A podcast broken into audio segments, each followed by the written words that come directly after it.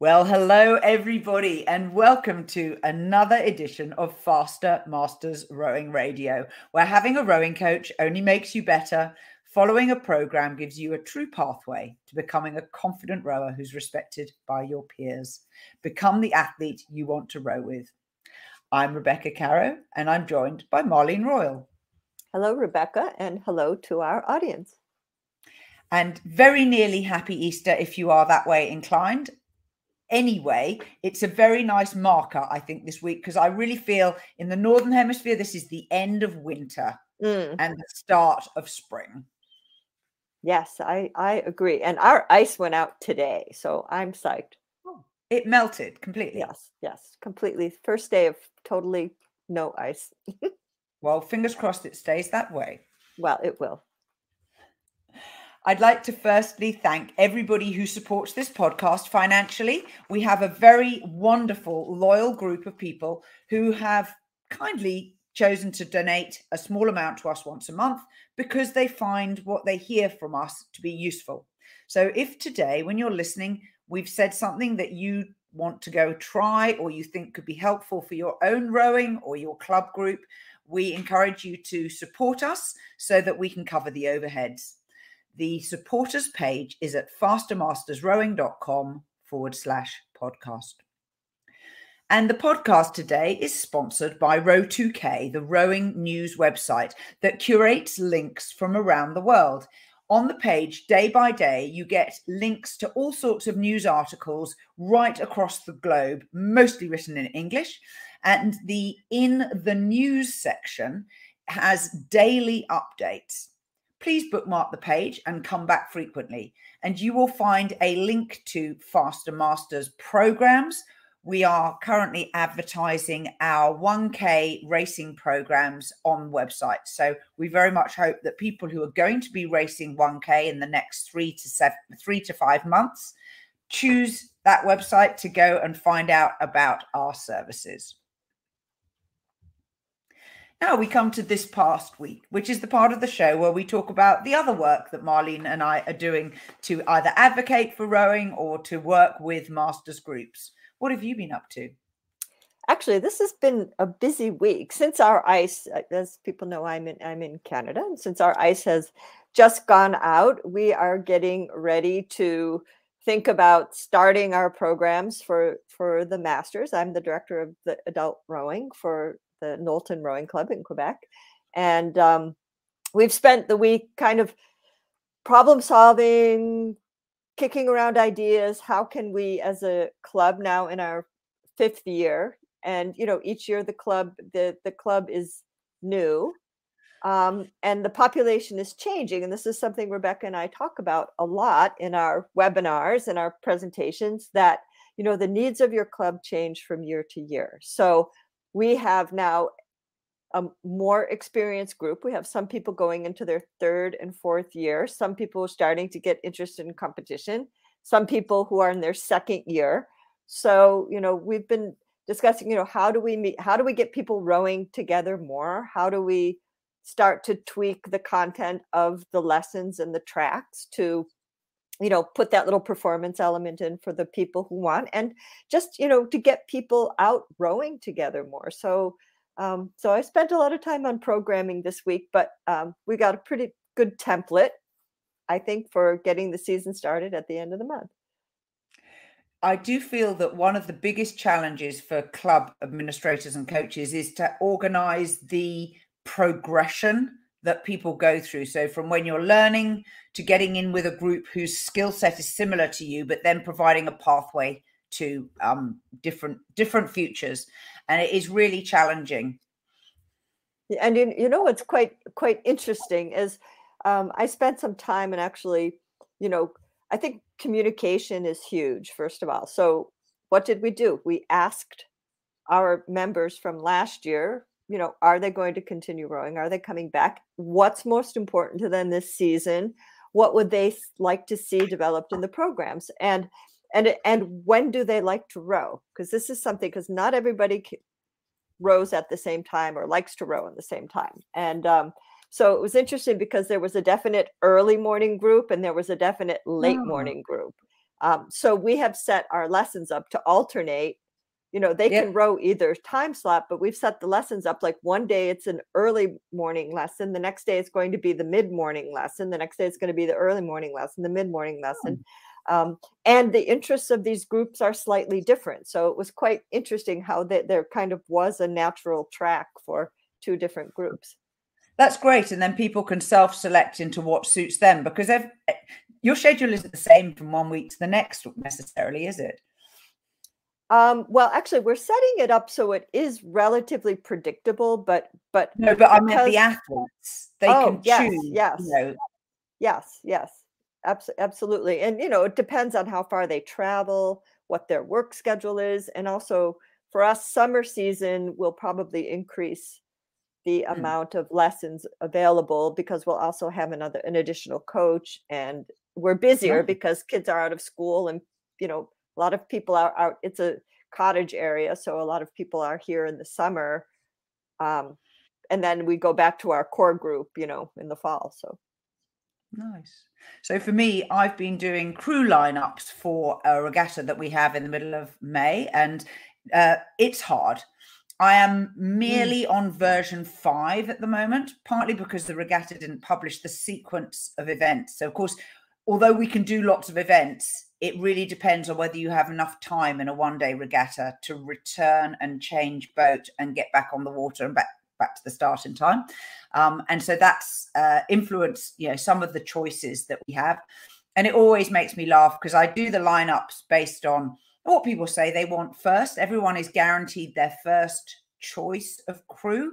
And then after that, they have to agree to be flexible with who I put them with. Um, and there's always two or three people who are like, they have six races in one day. And we're like, no, this is not possible. Please, which of these events would you like to drop? so do If you get lots of do you get lots of presents during this time No, nobody ever tries to bribe me. I can't imagine why. Um, yeah, you're just you're too strict it's the way it is. If people are interested in it, there is a blog post on our blog called Select Your Masters Lineups for Regattas, and it explains the process that I use. So you may find that helpful for your own club. Um, please go have a read. Um, I have some recommendations on how to simplify your lineups and what to do um, from the first through to the last. Uh, so I do hope that that is helpful. Now, before we dive into the meat and potatoes of what we're doing today, I'd just like to show you the beautiful photograph which we have submitted by Andres Caruso, and it is called Early Morning on the Dock. And I believe this is Boathouse Row in Philadelphia. Nice. I just love the lights of the city. Yes they've been on the water for a little while now because it's a little warmer down there from where i am Yeah, yeah. I, I'm not. eh, One of the things about these photos is we don't always know when they took the photograph. true true we assume it was today but it may not have been this year Very atmospheric, either way. And this being the third, third, second, third week of the month, um, we have Jess DiCarlo joining us, and she is going to be talking about the rowing book of the month. Hey, Jess.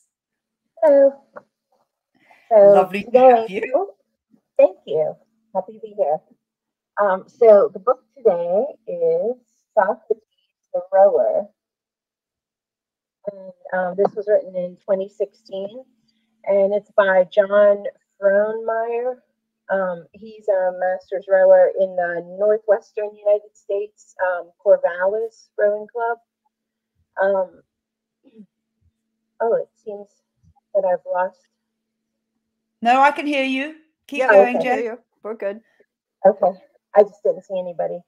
Um, so yeah, the book was written in 2016, um, and honestly, I I mean, when I saw the title, I was excited by it, but then I also hesitated to read it for maybe a year just because I was kind of intimidated um, by the topic of philosophy, and even though it's interesting um, and I enjoy it, but anyhow, I shouldn't have been. Um, I shouldn't have been intimidated because it's very accessible um, and it's really funny. It's a lot funnier than I uh, thought it would be.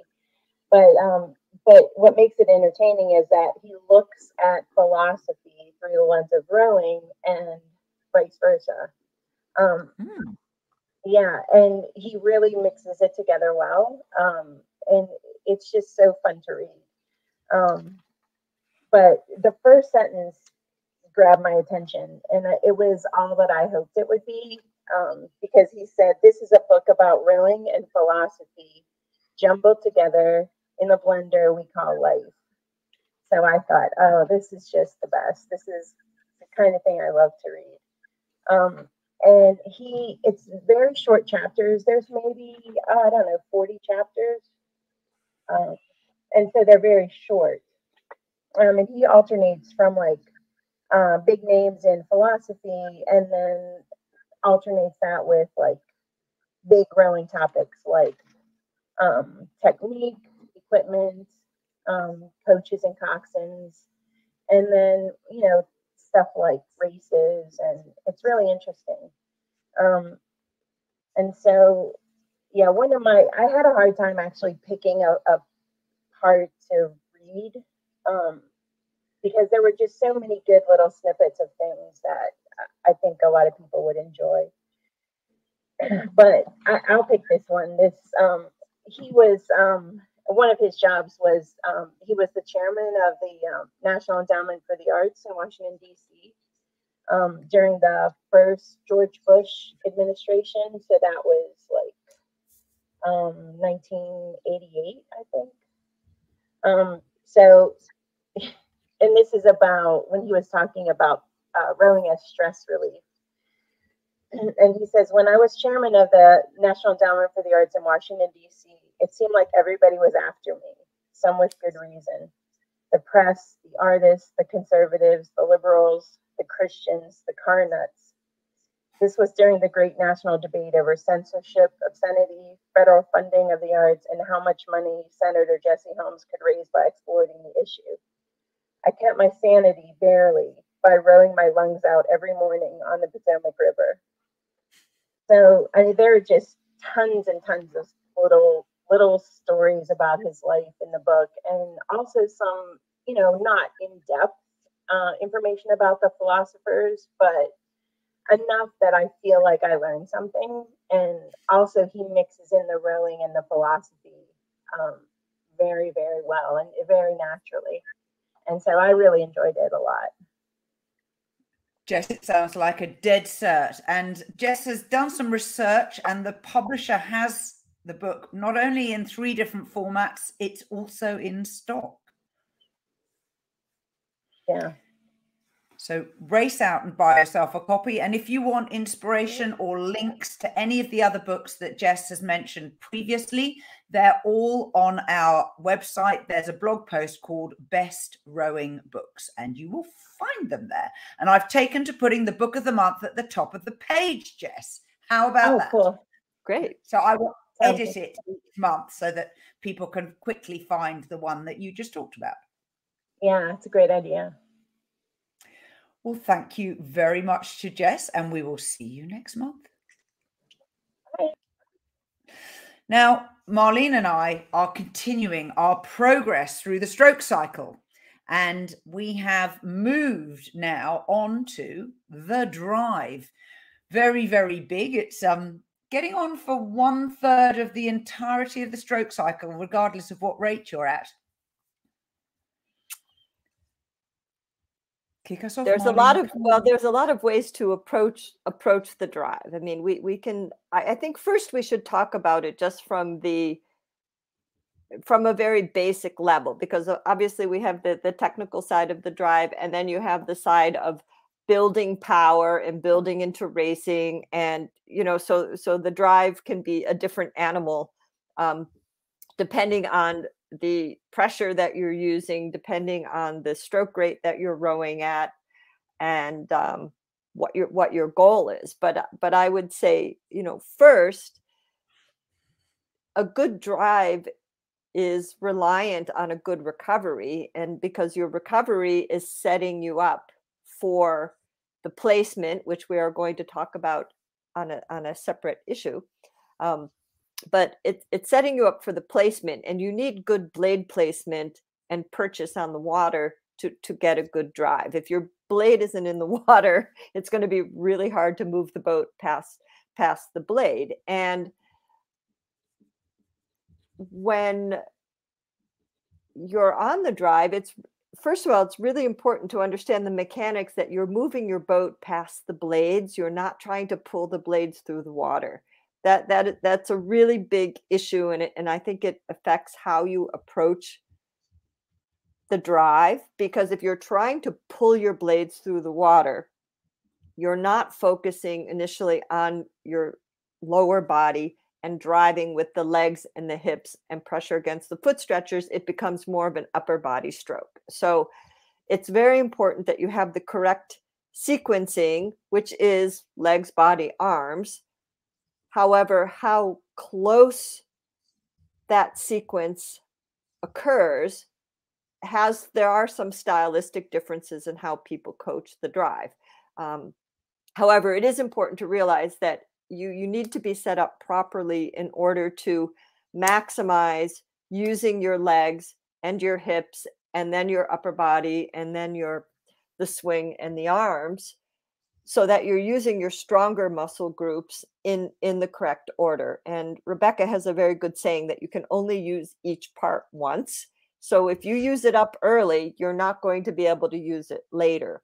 But but the drive is very very much about um, you're sequencing, but it's really about applying pressure and being very attentive to how you're applying pressure to the foot stretcher, how you're applying your pressure to the handle, how and how you're maintaining that connection as you move through the drive and move your boat past the oars. That's my well. that's I was going to say that's a lot to start off with. So I'm going to layer on top of that the height of your handles. And this is a really critical part of the drive for the simple reason that the very clever people who design the oars that we use have designed them so that they have natural buoyancy. If you are sitting still with your blade squared and in the water, it will naturally sit at very nearly the correct depth. You might have a tiny little bit of the blade showing above the surface of the water. But when you are putting pressure on that blade, the water piles up in a little roundel in front of the, your spoon. And that actually ensures that the top of the pile of water is right level with the top edge of your blade. So part of the drive is keeping your handle horizontal. It doesn't matter if you're doing sweep or sculling the depth that the handle is at when you first place the blade in the water is the same height that your handle is before you extract the blade right at the end of the stroke. Absolutely. And and thinking horizontal is so key. And to get to get feedback on the drive. So right now we're, we're just talking about, let's talk about just the technical level. We're not really talking about progressing to applying a lot of power, but look at your blade when when it's in the water and you can look at how far up the water, how far up does the water go on your shaft? Is it staying, you know, is it staying relatively shallow? Some people mark a piece of tape to make sure that their blade isn't moving up and down throughout the mm. drive. So if your handle is, if you are not horizontal, you're going to see that instead of the blade maintaining its depth, it's going to be changing depth. And that is actually going to shorten your time in the water because it's, a, it's an important element of the drive that we work on is being able to place the blade in the water and get purchase on the water if you don't have that purchase, this is a factor called slip, that the oar is moving, you don't have the pressure yet.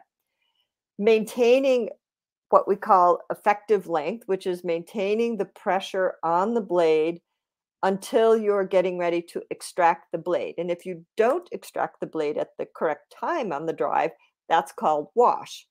So it's important when you think of the drive to think about maximizing the length of t- effective time that your blade blade is in the water and and rigging comes into this because when we rig boats we're trying to um, achieve a certain factor of the blade the blade staying in the water and and that purchase staying effective. So if you are not horizontal like rebecca's talking about if you're not horizontal and your blade goes deeper and then comes back up you are shortening the amount of effective time that you're in the water compared to if your blade stays the same depth and you maintain that all the way through you're going to be in the in the water longer it's going to be a longer effective drive. Correct. So marlene's given you one drill for looking at your blade depth. I'm going to give you a second one and the second one i'm going to give you is to row with your blades feathered on top of the water and you slide up to the catch and slide back leaving the oar feathered on the surface this is particularly good for sweep because you also have, of course, the rotation around the pin. And if your oar is touching the water and the boat is level, your handle will be at the right height. And a lot of people don't realize this. I know it sounds uh, challenging, but it's a worthwhile drill to do. If you happen to be in a crew boat, you can do it with half the crew rowing and half just rowing in time, but leaving their oars feathered on the surface during the recovery. And you will quite quickly begin to understand how high your handle needs to be. If you are in a crew, or actually, you can also do this if you're at stroke or in a single scull. One way to work out whether your handles are at the right height when you're not looking out at your blade depth is to get a visual reference. And by that, I mean your handles are in front of you, you've reached right out, and you can usually tell whether they're at the right height either by how high up the back of the person in front of you they go. So take a, a mental mark at the back of their shirt. Or if you're in the stroke seat or in a single, look at the deck of your boat there may be something that you can look at and you can say, I know that I've got them at the right height. If my view from my eyes past my hands and then onto the deck is like this, and, and you'll just have to figure out where that marker is. And of course, if you can figure it out, you might want to put just a little bit of tape across the deck as a reference so that you say, I know that my my knuckles must look like they've covered the tape. So the tape goes out of sight, for example. Yes, that's a really good reference because again, handle height, staying horizontal, and if you're on flat water and you're able to find the water and understand where that level is, that that's really good, very good feedback that because you need to have some reference point. And on the drive, often it can be challenging to understand when do I bring in my body swing? When do I start to to break the arms? When do these things happen? As I said, some coaches can coach a more collected stroke or or a more separated stroke. That that's a, a stylistic difference versus um, you know a, a real methodical difference. But one a couple of points that I like to make when when teaching the drive is to make sure that you're initiating with with the legs and the hips and then bringing in the body swing. The reference that I, I like to use is when you're when you know as you drive off the balls of your feet you know when you have pretty good pressure on your foot stretcher your whole foot will go down and i like to use that moment when your whole when you feel that your whole foot is planted to begin to bring the body in and i think that that's a good what i call geographical reference point that if if an athlete is tending to lift their body away from their thighs versus push their knees away from their upper body, they need a reference of when to initiate the body swing and when to start opening. So as you initiate the drive, when you feel your whole foot contact, start to swing. And that's a and, great. That's really really good, and it you can tell for yourself when you've got to that point. There's a some variation with ankle flexibility, but that's excellent because you need you need if especially if you're coaching yourself and you're in a boat by yourself without a coach you need or the crew needs a reference point of something that's going to occur every single stroke so that that so that you can pay attention to that and you can practice that and then as you're starting to swing you know if we had a power curve in the boat you know we would see that you know your power would go up as you're swinging through the perpendicular point of, of the handles. When when you start to swing through the perpendicular point of the handles, I think this is this this becomes a a tricky part of an effective drive because once your handle moves through the perpendicular point, you're going to start to break your elbows at some point soon after that. So you start to prepare for the release and the, the release is going to come up on you very quickly once you're through the perpendicular point of, of the oar handles. The blade is moving to the stern. It's moving on the other side of the pin. So when you're starting your drive your blade is behind you. You can't see it. As you as you move the boat past the blade you come to perpendicular then you're going to to start to move past the blade. You'll start to see it in the corner of your eyes. That coincides pretty closely with when you start to break the arms. And it's very important at that point that you continue to hold your pressure on the blade so that it doesn't tear. You, so you want to be careful not to erg that handle into your body, which is pulling the handle in a linear way, and your blade is going to tear, and there's going to be some, some slippage. You're going to lose um, an effective drive. So as your blade's starting to swing, when you start to see it in the corner of your eye as you're moving through the perpendicular, think about working some pressure in towards the blade so that you're staying on your arc. So if you're in a sweep boat, you want to continue that arc around the pin all the way to the finished position. Or if you're on the single, you want to stay on those arcs all the way to the finished position. If you start to pull your handle into your body straight, like you do on an erg, the blade's going to break from the water and you're going and you're going to slip. And you need to try to hold that pressure consistently or even increasing it slightly because the boat is going faster. So it's very important to what you feel when you enter and get pressure is what you want to maintain until you release. Precisely. And remember, when your back has swung, you've gone from a shoulders forward of the hips right through to shoulders slightly behind the hips. When you start to draw your arms, I think this is particularly a challenge for women who have slightly less upper body strength than men, but I have definitely seen this in male rowers as well.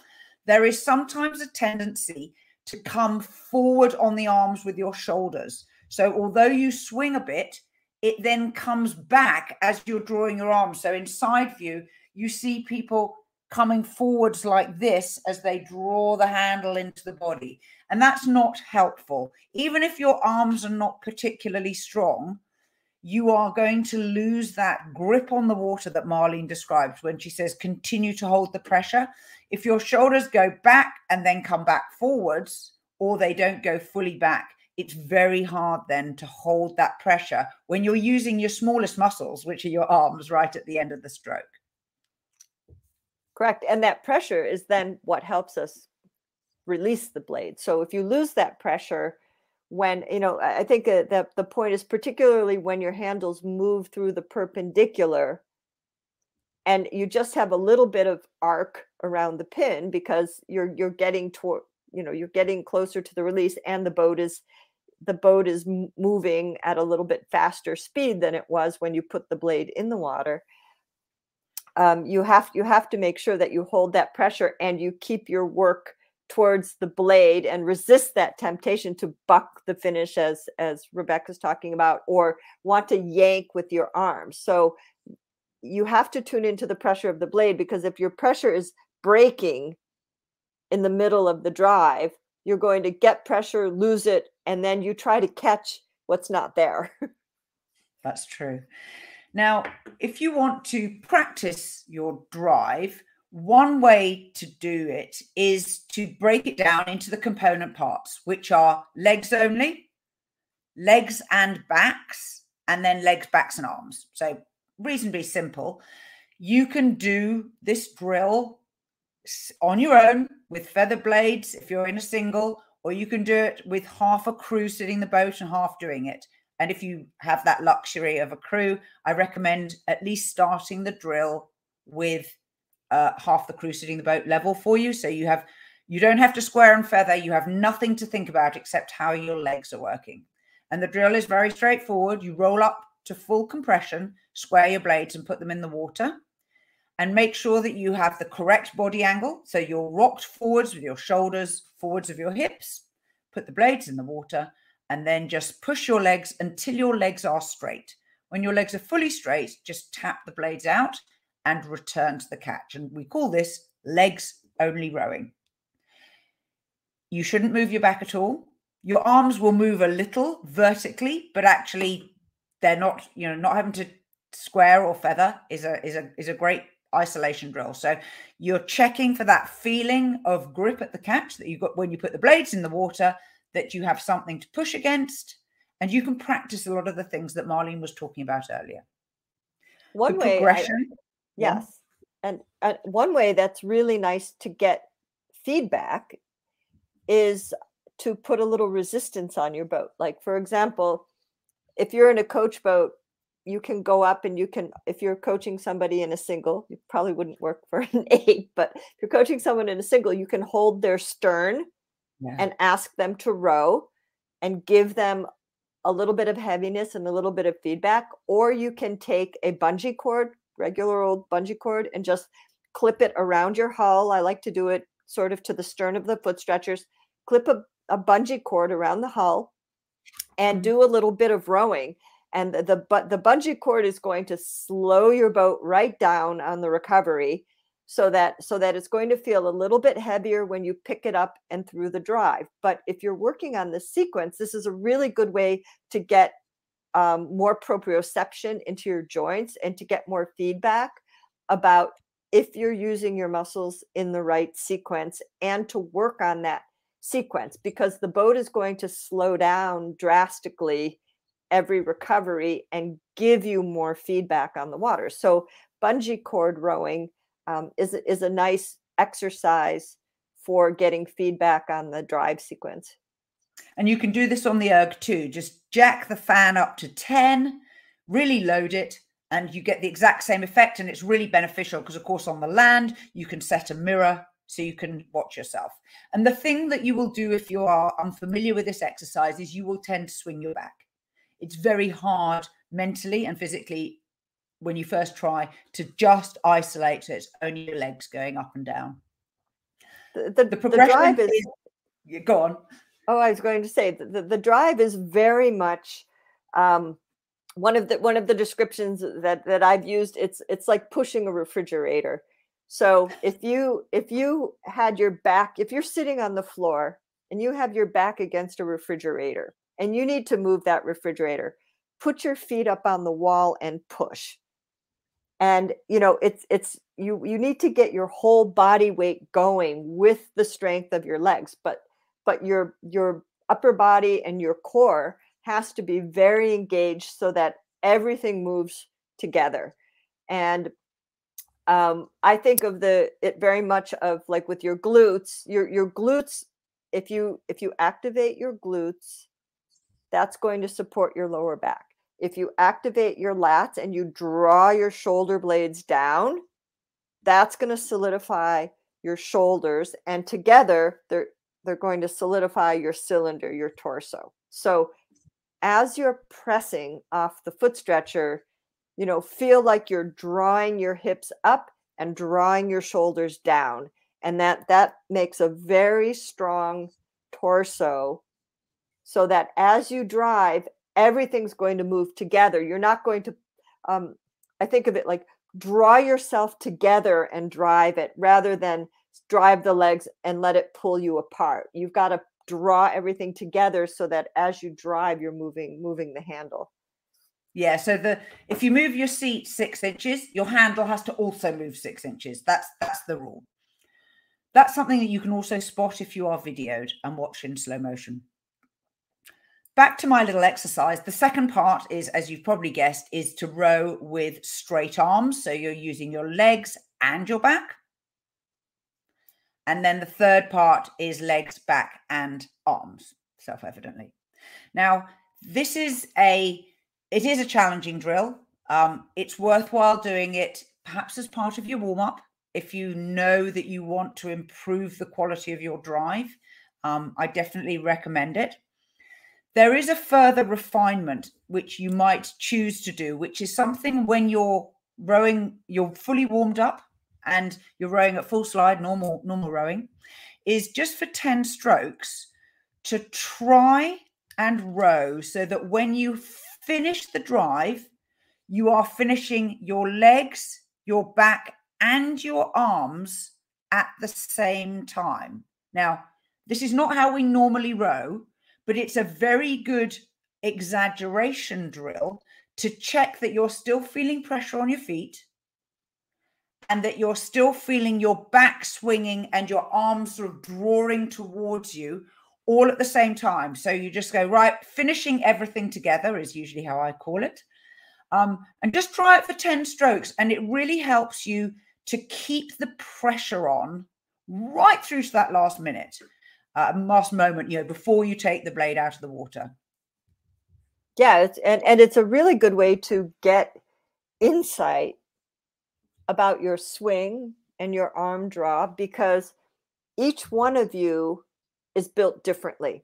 Some of you have long legs and a short torso and long arms. Some people have short legs, a long torso, and long arms. So your timing is going to vary.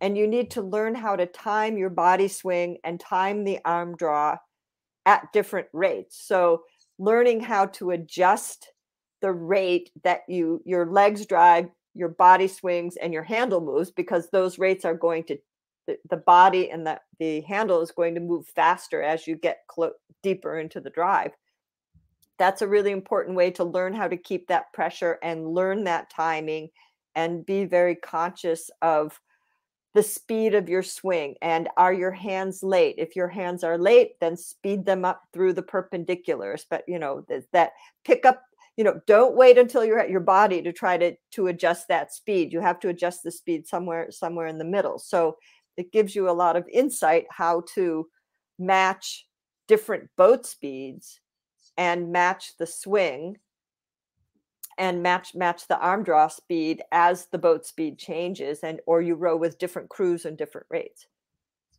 so the result of all of this is shown in your puddles you can see how successful your drive has been when the oars come out of the water and the, the puddles are moving past the boat, so you can quite easily see them. And as we are reminded by one of our listeners, the you need to make small, dark, concentrated circles. So the water is a tight circle, it's not splashy, and it then moves away from the boat in a really clear pattern. And that's the way you can tell that you have done a good power phase and you've given the boat a good release. If you don't release well, if you drag like the lower edge of your blade as it comes out of the water, you won't get those tight puddles. Absolutely, because you're levering the boat, and uh, and and it's important to remember you're using your body weight, you're driving your body weight, you're leveraging versus pushing and pulling and separating and kind of ar- arguing with the with the boat and there, there's one drill one I, i'm not even sure i'd call it a drill i'd call i think i'd call this an exercise but there's one little exercise it's a little bit funny at first but it really really works to help your swing and rhythm and if you're working on your drive it's so easy to get focused in the boat. Like you're looking at your speed coach, you're looking at your shoes, you're thinking about what you're doing, and and you see the oarsman or the sculler just just getting into the boat. And in order to really leverage your body weight and get nice swing and nice rhythm, you've got to get out of the boat. You've got to get your head out of the boat and and trust that oar and drive and swing, push and swing. And one exercise that I, I like to have um, athletes do is when they put the blade in the water, I ask them, as they start to drive, I ask them to look straight up at the sky. And what that does is it lifts their head and they're going, oh my God, where am I going? right? They're not used to this. They're getting, they're freaking out because you know what? They can't see the boat.